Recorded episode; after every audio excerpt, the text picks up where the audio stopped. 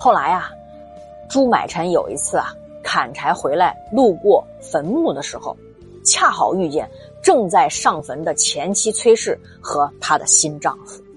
崔氏见朱买臣啊破破烂烂的，又饿又冷，心里就不忍啊，还请他呀在街边的饭馆里吃了顿饱饭。哎呀，从这个故事啊，我们真的是要习惯身边的忽冷忽热啊，也要看淡那些渐行渐远。这浮华三千，看淡即是浮云；烦恼无数，想开就是晴天。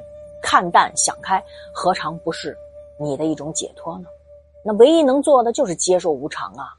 生命啊，原本就是一场孤独的旅程，谁能陪我们终身到老到死啊？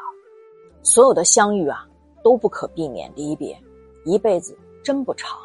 走散的人，放下强求吧，默默的祝福他，别让烦恼。作践了自己，也辜负了岁月。数年之后啊，朱买臣作为侍从，就是跟郡里负责前往京城汇报的这个官吏啊，就乘着运送辎重的车前往到长安，那并于公车府等待诏命。结果汉武帝很久都没有下达诏令，朱买臣带来的粮食都吃完了，最后没办法，就是靠着这个异族的施舍呀，才保住了性命。所幸啊，当时他有一个老乡叫严柱，非常受武帝的宠幸。朱买臣啊，就在他的帮助下，得到了一次见汉武帝的机会。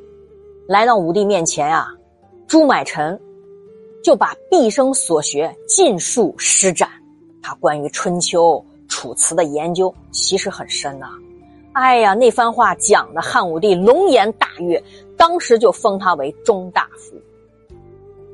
本年呢，三十一岁的武帝刘彻任命公孙弘当御史大夫。那当时呢，西汉正在向西南夷扩张，同时呢，又在东方设沧海郡，北方设朔方郡。公孙弘认为啊，把钱浪费在无用之地，他就觉得屡次建议要把这事儿给撤销了。武帝刘彻就在御前会议上就命朱买臣这些人啊，就是讨论关于设置朔方郡的事儿。跟公孙弘展开辩论呢，朱买臣这口才啊，哎呀，一下列出十条的利益，那公孙弘听得目瞪口呆啊，就完全没有驳倒一条，于是啊，就马上道歉说呀，哎呦，我是来自山东的乡巴佬，不知道设立朔方郡对国家是这么的重要，但是不是可以撤销沧海郡呀，停止我们朝廷在西南夷的扩张，而全力经营这个朔方郡呢？听完，武帝就允许了。等到了春季，武帝便下令撤销沧海郡。公孙弘啊，虽然身为贵官，可是啊，他每晚睡觉只盖一个布棉被，都不用丝绸的。每顿饭他只吃一个素菜，这已经很极简了。你想，在那么奢靡之风日益盛行的汉武帝时代，公孙弘虽贵为丞相啊，一人之下，万人之上的官员啊。他始终是不为世风所宜，自奉节俭，轻财重义，所以成为当时很多官员的表率。汉武帝啊，也曾特意下诏，还表彰了公孙弘节俭的美德。但几案，他觉得公孙弘所作所为太虚伪了，所以当着武帝的面啊，他就抨击公孙弘，就说他呀，公孙弘位居三公高位，俸禄那高的不得了，生活极其简朴。这分明是做样子，骗人的。武帝就把公孙弘叫来问：“是不是几案说的这个样子呀？”公孙弘一听，非常淡定，就道歉着说：“是有这种情况。朝廷大臣当中，几案啊和我的关系最好。那今天他在御前指责我的那番话，正说中我的私心啊。”身居三公高位，却跟个小官员一样。哎呀，盖着布棉被，这就像吉案说的那样。我的确啊，有心沽名钓誉。不过呀，要不是吉案这么忠心，陛下肯定听不到这些真话啦。